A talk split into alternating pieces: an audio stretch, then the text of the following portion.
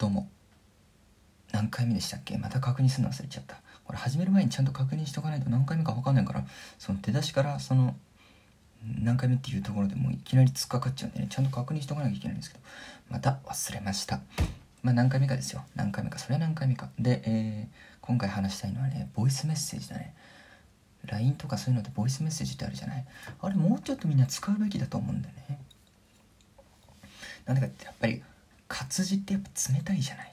だからその笑ってもないのに「わら」を入れたりね「W」を入れたりまあなんか過剰な感情表現であるスタンプをしたりするじゃないですか。であんなことするぐらいだったらしっかり自分の自分自身の声帯を震わせて声で伝えてほしいなと思うんですよね。せっかくボイスメッセージっていう機能あるんだからあれ本当にねもっとみんな使って特に感情がねこれイライラしちゃってる時だから意図してないんだけどなんか相手を煽っちゃったりすることがあるわけじゃない。LINE をしていて。で相手がなんかすごい怒ってるなとか怒らせちゃったなとか。なんなら怒らせたことにさえ気づかないで怒らせてることもあるでしょ。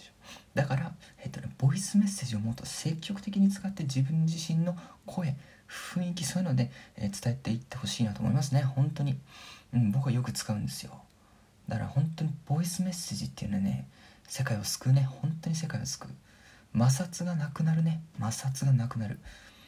だからもっと皆さん積極的に、えー、ボイスメッセージを使ってくださいというボイスメッセージのすすめでした。うん。1分40秒？それしか経ってないのか？どうしようか。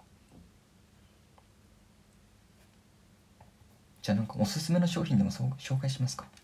最近ハマってるのがあの鉛筆で何かするっていうね鉛筆で文字を書くだからシャーペンを今まで使ってたんだけどその鉛筆にちょっとはまりだして、あのー、最近見つけたいい商品、まあ、そんな新しいものでもないのかもしれないけどあのペットボトルにつけるタイプの鉛筆削り。だからペットボトルのキャップの容量でキャップの部分がその削る機械になっててそのペットボトルの蓋につけて削ると全部カスがペットボトルの中に溜まっていくという、まあ、そういう商品があるんですけどこれがねあのそういうなんかインテリア的にもなるんだよね。その色鉛筆とかいろいろ削ってると。